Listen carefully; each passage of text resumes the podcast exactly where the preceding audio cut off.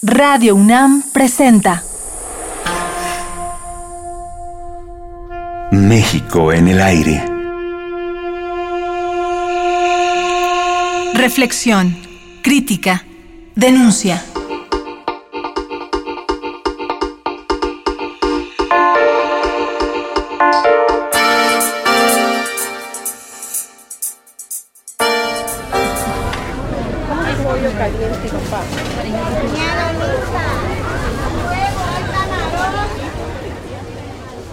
Si uno tiene suerte, puede encontrarlo en la calle, con su típica camisa blanca, su pantalón de manta y su aire distraído, o tomando café en el Instituto de Artes Gráficas de Oaxaca, Yago, y también en el taller Arte Papel que fundó en San Agustín Etla, y a donde acude a trabajar con el papel, la cerámica o la escultura, experimentando siempre con diversos materiales y nuevas técnicas.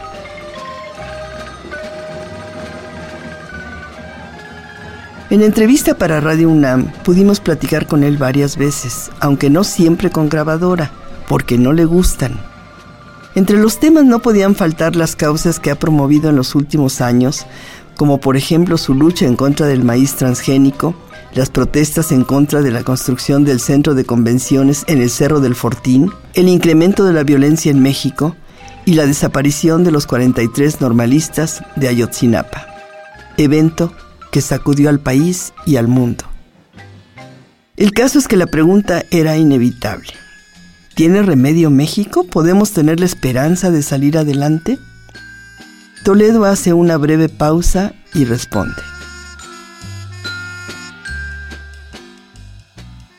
Es que México no está aislado del resto del mundo, entonces la pregunta se puede ampliar, ¿tiene remedio al mundo? Es que lo que está pasando en México pasa en, en otros lugares, no es exclusivo de México. Entonces, bueno, si tiene remedio al mundo, pues tiene remedio a México. Yo, yo, yo no sé, este... Pero ¿qué pasa con la deforestación del Amazonas? Es, es lo mismo que pasa con los Chimalapas. Este, está la droga, está la... pues no sé, todo eso es un problema común y ese problema es pues, de todo el mundo, ¿no? Entonces, bueno, la sobreexplotación, agua, bosques, pues es porque hay, hay demasiada gente, entonces la, la población crece, crece, crece. La iglesia no te deja usar condón, la iglesia no te deja abortar, y todas estas cosas que pesan mucho. Entonces también eso, bueno, ahora hay una hay una opinión del Papa, no sé cómo se llama, encíclica. Ah, ¿no? La encíclica de ¿Sí? la ley ambiental, ¿no? De, sobre el ambiente. Bueno, eso puede ayudar mucho, ¿no? Eso puede de, decir, este, bueno, cristianos, ahora sí que arrodíllense porque es, nos va a llevar... porque no cuidamos el agua, no cuidamos la tierra, no cuidamos este, nuestra salud, comiendo porquerías, de comida chatarra. O sea que es una posición que puede ser muy bien si toda la iglesia lo toma al, al pie de la letra. La tierra es sagrada, hay que cuidarla. Oaxaca, vives en mí, y yo por ti doy la vida. Oye la voz de mi angustia que llora y que canta, queriendo volver. Linda Oaxaca de mi alma, no quiero morirme sin volverte a ver. Pero si uno pensara que todo está perdido, por decirlo, si uno pensara que, que no vale la pena, no habría acciones como las que ha habido de la sociedad, de la, de la sociedad civil, en todo el país. Bueno, yo creo que pues todo el país sufre esta violencia que parece que no tiene fin, ¿no? Que es muchas veces eh, promovida desde el Estado, desde la, el grupo político que nos dirige, que nos manda. Volviendo a lo que puede hacer la población, la, la conciencia que tiene mucha gente ahora, que ya no se engaña fácilmente con los gobiernos o con las tácticas del gobierno, ¿no? Para conseguir votos y ese tipo de cosas. Pues yo lo que veo es que también hay inconformidad, pero también mucha gente a lo mejor no está de acuerdo en la manera en que se va a empezar a cambiar las cosas o tienen intereses, de, no sé, por ejemplo las comunidades indígenas, yo creo que tienen otros intereses y a veces es, hace que no, que no participen, sino que nada más viendo su mundo y cómo pueden cambiar su mundo, y cómo, pero Pero bueno, esperemos que también esto cambie, ¿no? También lo que hay que decir es que si la vida de México tiene que cambiar, tiene que cambiar a todos los niveles. También la iglesia tiene que cambiar. ¿Dónde pondríamos la esperanza para que cambiara todo esto? Bueno, si tenemos esperanza. ¿Quién sabe? No sé. Bueno, ¿usted? Ojalá supiera yo. Ahí me iría a refugiar entre los que van a cambiar, pero no sabemos. ¿En los jóvenes? ¿En los hijos? ¿En los nietos? Usted aquella vez en diciembre me dijo que, que nosotros no tenemos por qué dirigir a los jóvenes o mandar a los jóvenes, ¿no? Usted me dijo, ni a mis nietos puedo. Mis nietos bueno, son muy rebeldes. Eso es cierto, pero... A mí me gusta mucho la imagen como político de Gandhi, ¿no? Pero yo sé que, bueno, eso... Si tuviéramos un Gandhi, tal vez podríamos seguirlo y sacrificarnos y estar junto a ese Gandhi que va a cambiar este país, pero, pero no, no veo por ningún lado un Gandhi, ¿no? Y un líder, un líder como algunos políticos que no están directamente en, en, en un partido. Pues no sé quiénes sean, porque yo no, bueno, jefes de partidos no, partidos no. ¿Qué más le gustaría cambiar en este país? No, bueno, yo tampoco soy como alguien que, que tenga que, pues no sé. O... ¿Qué le gustaría, maestro? Yo tengo nietos, tengo hijos, tengo y voy a tener bisnietos. Entonces me gustaría que mis bisnietos vivieran en un país eh, que, digamos, que pudieran ir a la escuela, que pudieran vivir en paz, que pudieran tener una oportunidad de, de estudiar y de sobresalir y, y sin que eso signifique los grandes sacrificios como sucede para muchos muchachos del campo, muchachos que no tienen recursos. Bueno, usted sabe que llegan muy pocos, ¿no?, a llegar a la universidad. Me gustaría, pues, un México que fuera más fácil para los que no tienen nada llegar a, a las universidades, a... Pero no sé qué. ¿Qué podemos hacer? Pues seguir dando entrevistas y, y haciendo entrevistas y así hasta el fin de nuestros días. Promoviendo no, un México mejor.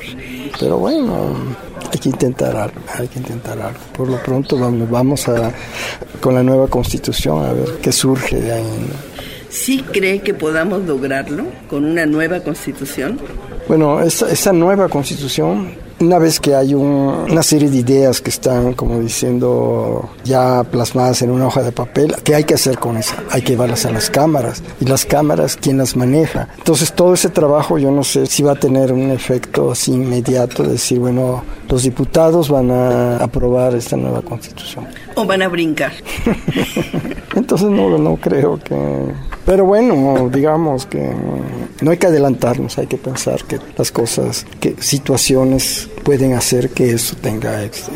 Yo creo que lo de Ayotzinapa es una situación que ha obligado al Estado a muchas cosas, ha unido a la gente, a la gente está inconforme, la gente está indignada y esto gracias a estos pobres.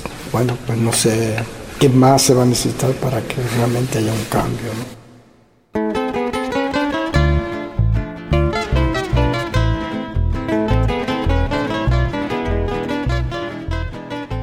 En los últimos meses, el artista fue blanco de constantes ataques por encabezar una serie de protestas para defender el Cerro del Fortín, en donde el gobierno de Gabino Cué quería construir un centro de convenciones en una zona protegida.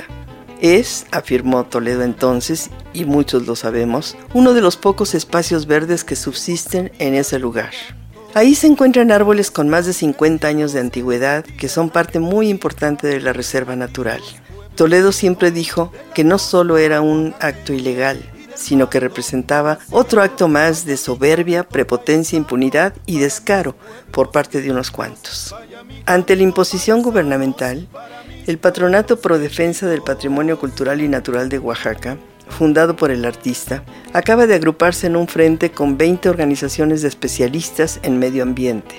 Todos en defensa del Cerro del Fortín con el propósito de seguir con la batalla legal. Parece ser que el cemento es lo único que manda, dijo Toledo en varias ocasiones al referirse a la pretensión del gobierno de Oaxaca en esa obra. Tal parece que en estas últimas semanas se ganó una parte de la guerra. De los abuelos, repicando en mis canciones.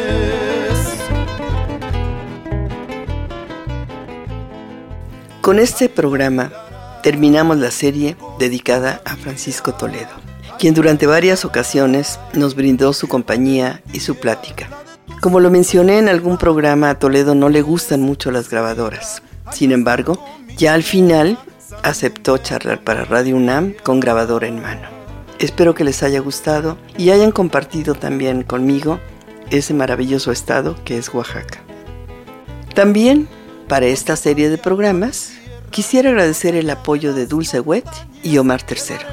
Cuerpo abierto como un canto en las entrañas, y será mi voz quebrada una despedida honrosa de esta playa de quebrantos con sus mujeres preciosas, de esta playa de quebrantos con sus mujeres preciosas. Radio UNAM presentó México en el aire. Operación Jesús Arrieta. Equipo de producción Josefina King, Omar Telles y Jessica Trejo. Mi canción, mi canción que no se muere, y mi verso zapoteco. Tal vez alguno se acuerde que aquí cantó un juchiteco. Tal vez alguno se acuerde que aquí cantó un juchiteco.